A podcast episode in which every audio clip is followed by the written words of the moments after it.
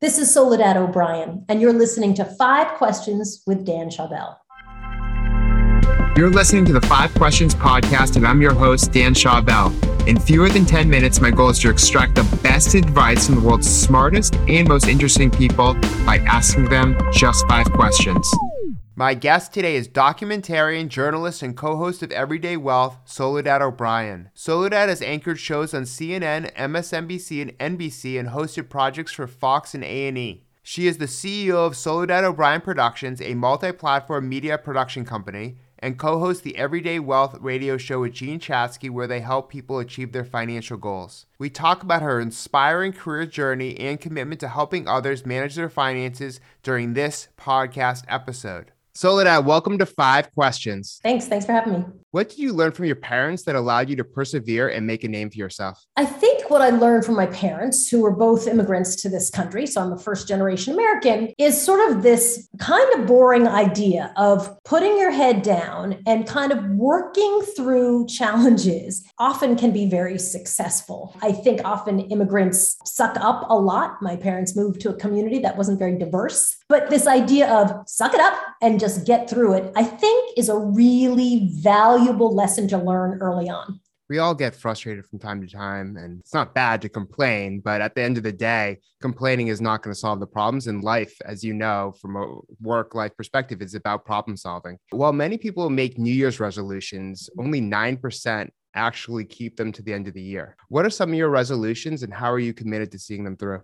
I make easily 30 resolutions a year. New Year's is my favorite holiday. My husband is in that 9% where he has he has a list for the last we've been married 26 years so he has a list from every single year of the resolutions he made, and then he grades how he did in tracking them. I think I do a pretty good job because my resolutions are kind of broad. I try to eat better, I try to get more exercise, and I put in the middle step of how do you think about how to get there, right? It can't just be a version of wishful thinking, it has to have the element that's the act that makes the result happen. So I think I'm pretty good at structuring them. Uh, often, you know, resolutions this year for me, a financial resolution was to get organized around around my money. You know, that was a big part of the reason for working with Jean Chatzky on the show that we're doing, uh, Everyday Wealth, was like, how do you get people to whatever they resolve? You want to buy a house? Okay. But you can't sit here and be like, oh, I want to buy a house, fingers crossed. It has to be. So, what's step one? What's step two? What's step 99? There go, go buy your house, getting people along that path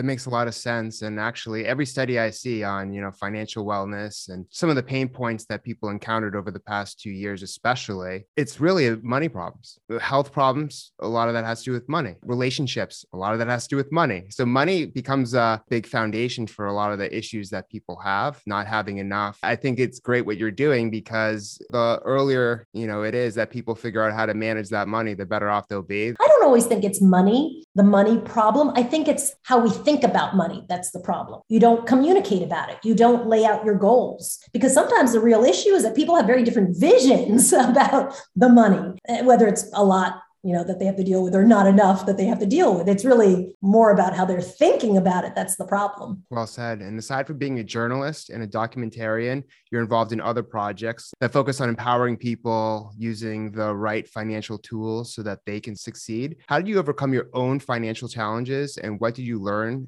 from that process that can help others? I think what you described as nobody really being financially literate was a very good description of how i was. My parents were solidly middle class and i had five brothers and sisters. So classic, we were never wanting for anything, but my mother would rather die than buy a pair of Jordache jeans. They're too tight anyway. No one needs to be wearing that. But also they're $78. And if I wanted to buy something, I had to pay for it myself. So on one hand, I was very good at understanding if I wanted money and if I wanted something, I was going to have to work for it. I think issues though were I didn't really understand what it meant to buy stuff on credit, like really, really. I wasn't super organized about what I was buying, what I was spending, where my money was coming from, what was I saving for. So I learned some hard lessons, um, you know, just messiness and couldn't get stuff that I wanted to do, couldn't do the things that I wanted to do. And, and again, I guess I think I really started thinking about what can money do for you? What do you want? How do you want to live? Um, that to me was really probably a big breakthrough around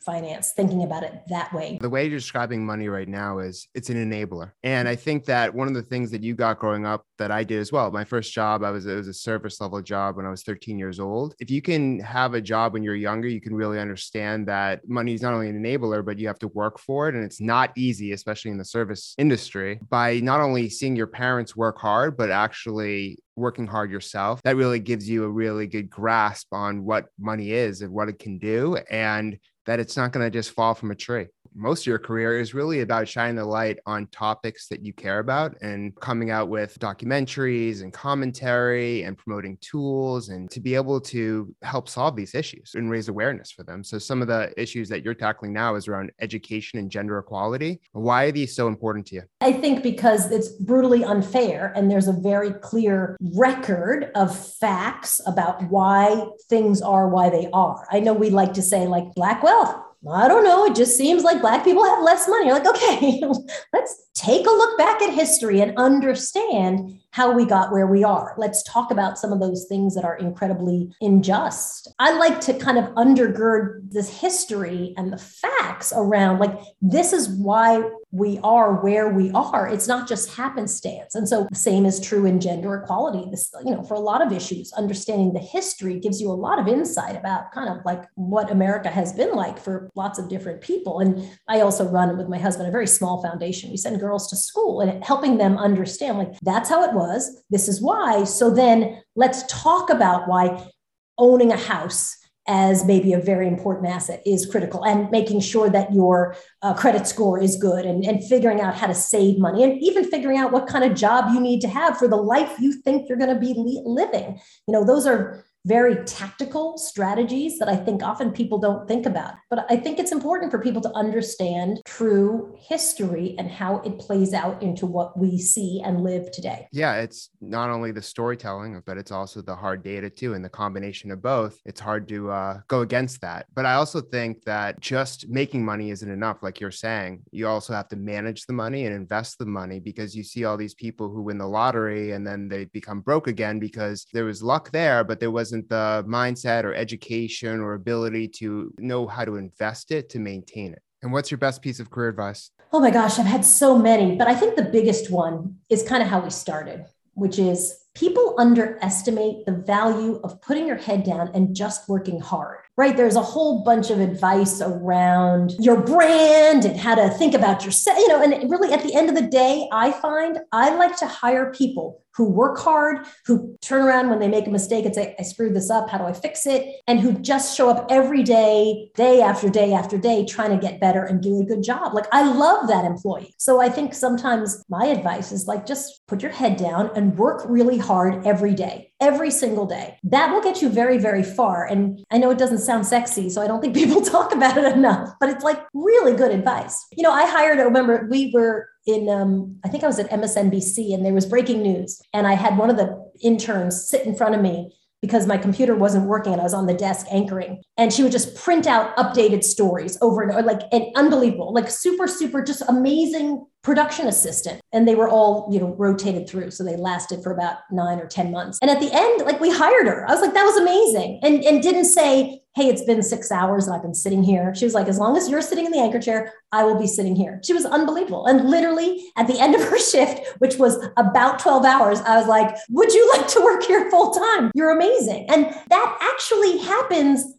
not infrequently where people just show what they're made of. They work really hard and people turn around and say, wow, that was great. We want you to be part of our team. Thank you so much for sharing your wisdom, Soledad. To follow her journey, you can listen to Everyday Wealth and find her on Instagram, Facebook, and Twitter, where she shares her conversations, appearances, advice, and projects. To watch the full extended video version of this episode, go to youtube.com slash Dan Schawbel, and please remember to rate and review the Five Questions podcast on iTunes.